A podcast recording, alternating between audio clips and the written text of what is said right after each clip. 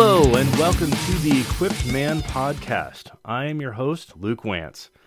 I hope you guys are having a good week. I hope everything's going well for you. I know things are going pretty well here at the fort for me and mine, so let's jump into this week's topic. This week, I'm going to kind of start off a small mini series of a five part mini series. I want to talk about kind of some of the things that I see as, as what does it take to be a well equipped man in the kingdom of God. Um, so, one of five is going to be integrity. What does that look like? What does that mean? How can we walk it out? I think, first off, the way I like to look at things is, is what does that mean? I like to look up the definition. You know, what, what are we really looking at? And so it was from the Merriam Webster uh, definition of integrity uh, one, firm adherence to a code of especially moral or artistic values being incorruptible. Uh, two, an unimpaired condition, soundness. Are you whole? Are you solid? And number three, the quality or state of being complete or undivided, completeness. So if we look at that, you know, there's there's a few different options for how you can look at integrity. You know, you can look at, you know, holding on to your morals, holding on to your values. Uh, when I was in the military, uh, the Air Force, I know that integrity was one of our core values.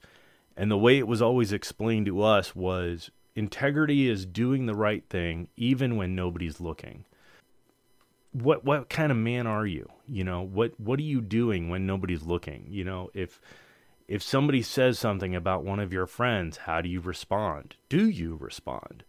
You know kind of one of those things you know does does your character does your moral character does it stand up to the test does it are are you the same type of person or do you have the same morals behind closed doors that you do out in the street you know the the person that you're that you are on Sundays in church is that the same person you are at work on a Tuesday, Wednesday, Thursday?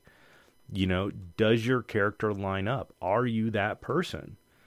Um, the second one, an unimpaired condition. Um, so often I think of, you know, like some of these war movies, especially the naval war movies, you know, or like the sci fi big space battles. And, you know, they talk about hull integrity, especially if a ship has taken a hit, you know, say, is is the hull sound? Is it is it still secure and solid? You know, is are there cracks? Are there cracks in the dam? You know, so so that's kind of another vi- visual representation of what is integrity. Um, you know, and again, the the quality or state of being complete or undivided.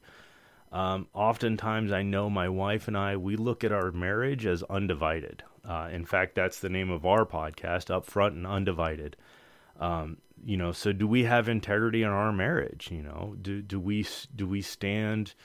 You know, again, do we stand together? Do we do we provide a united front not only to each other but to our kids, to others around us, to our friends, our pastors, our leaders, you know, people that look up to us, you know, are are we that complete and undivided person?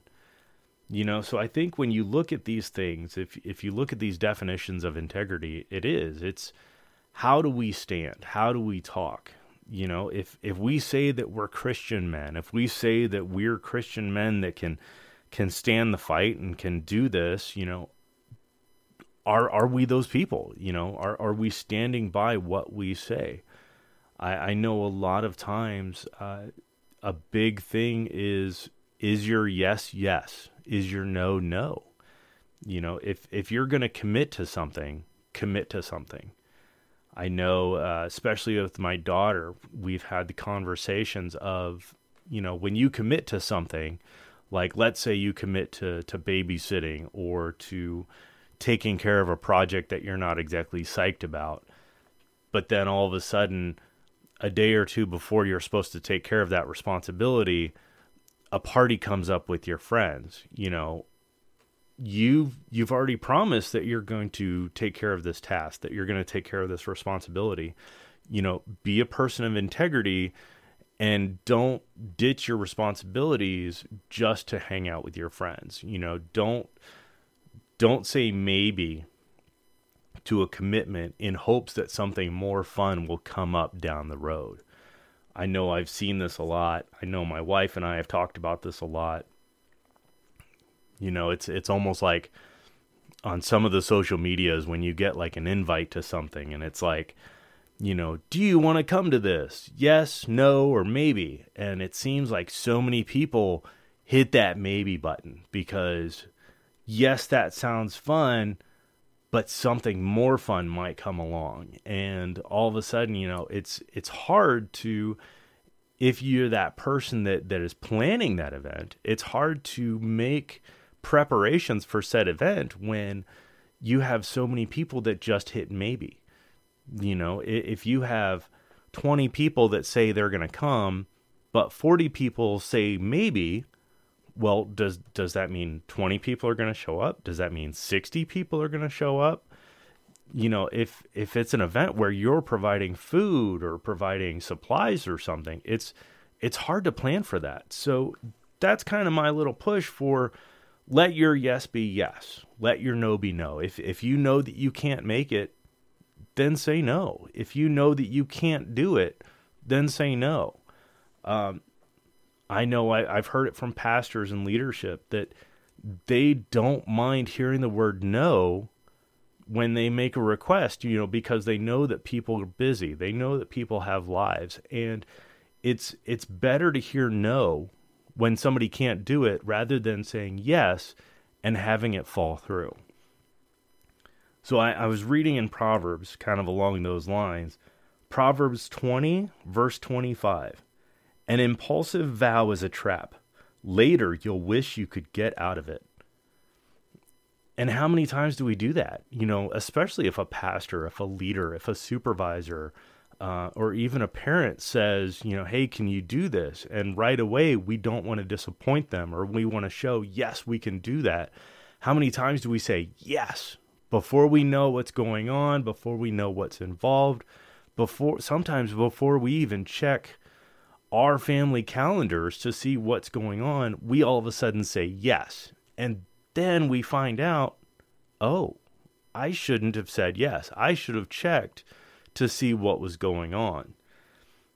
Because again, it's it's the people that are in charge, the people that are asking you this, they know that life happens. They would much rather hear let me check my schedule or hey, I can't do it that day because I've got X going on. And can we maybe do it this other day? Or instead of doing it at noon, can we do it at four because I've got something going on? I know that me personally, I'm involved with a ministry team at my church and I'm involved in the scheduling. I would much rather hear the people under me say, Hey, I can only do an hour here or an hour there, versus, Yes, I'm going to volunteer for the entire time. But all of a sudden, when it comes up, Hey, can I bug out early because I've got this going on? you know so from a scheduling point of view from leadership point of view it does it's it's more helpful if people are upfront and and honest about what's going on about you know again what is your integrity what you know be honest with yourself do you have something else going on that prevents you from agreeing to this task or you know for declining this task so that's my push. That's that's my personal push for integrity. And I know that as men of God, we need this. We we need to be these people that stand up and know that you know others need to know that our word matters. Um, because again, if if we're constantly those people that those men that are just always back and forth, or we commit and then back out, or we back out initially, but then all of a sudden at last minute show up and like, oh well, you said you needed help, and I didn't say yes, but I decided to show up anyways. It's that that doesn't provide, that doesn't give you a good look. Um, that that doesn't paint you as the most reliable person.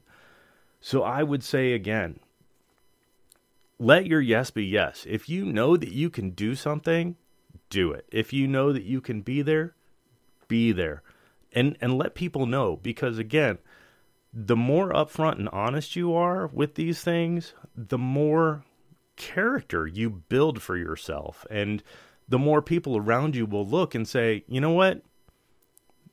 I know he doesn't always agree or he doesn't always show up, but when he says he's going to show up, he shows up. You know, when he says he's busy, I know he's got going something going on. He's just not ducking out. I found another verse, uh, another another scripture that kind of reinforces this thought. Ecclesiastes 5 verses 4 through 7. When you tell God you'll do something, do it now. God takes no pleasure in foolish drivel. Vow it, then do it. Far better not to vow in the first place than to vow and not pay up. Don't let your mouth make a total sinner of you.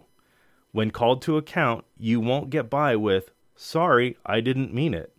Why risk provoking God to angry retaliation? But against all illusion and fantasy and empty talk, there's always this rock foundation fear of God.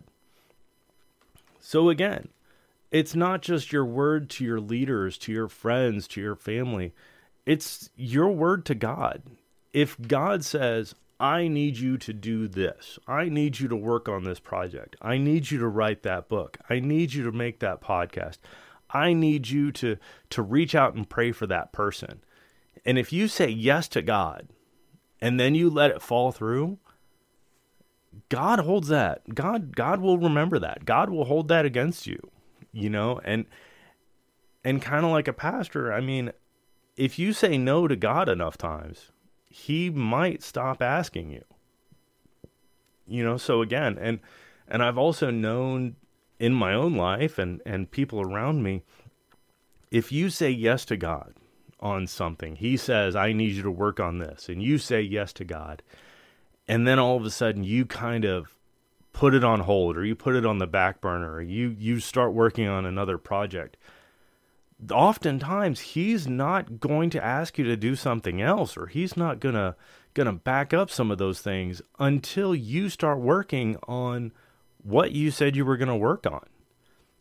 Again if you can't keep your promise that you know again let we're on a podcast. I'm on a podcast right now. Let's say God said, Luke, I need you to do a podcast. I need you to talk about being a man in the kingdom of God.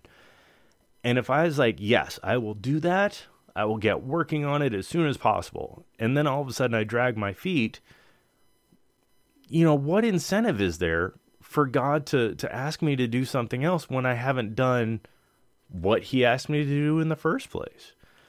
So again, I, I think that's one of those things and I know I'm, I'm trying to I'm trying not to beat a dead horse on this one. I'm trying to to get right to the point, but I think I think that's it. You know, again, let your yes be yes, let your no be no. Be a man of integrity in this world.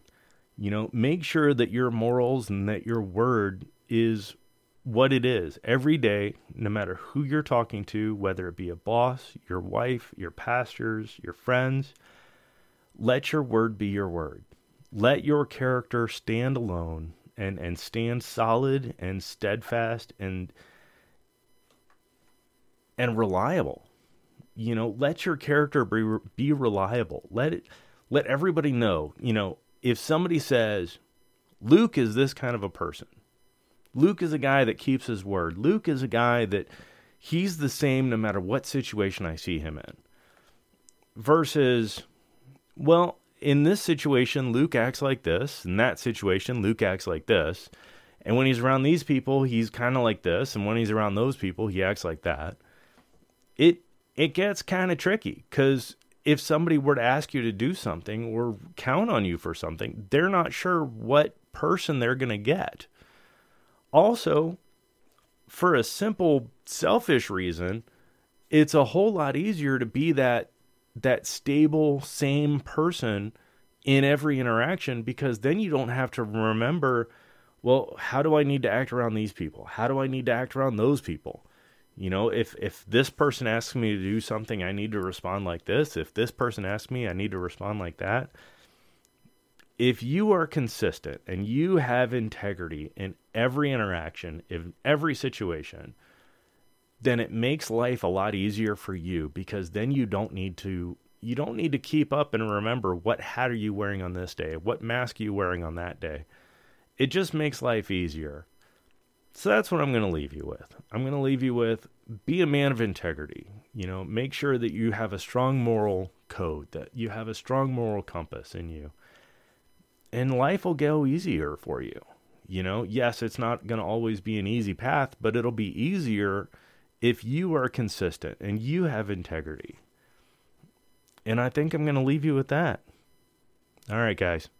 Stay fit, be well.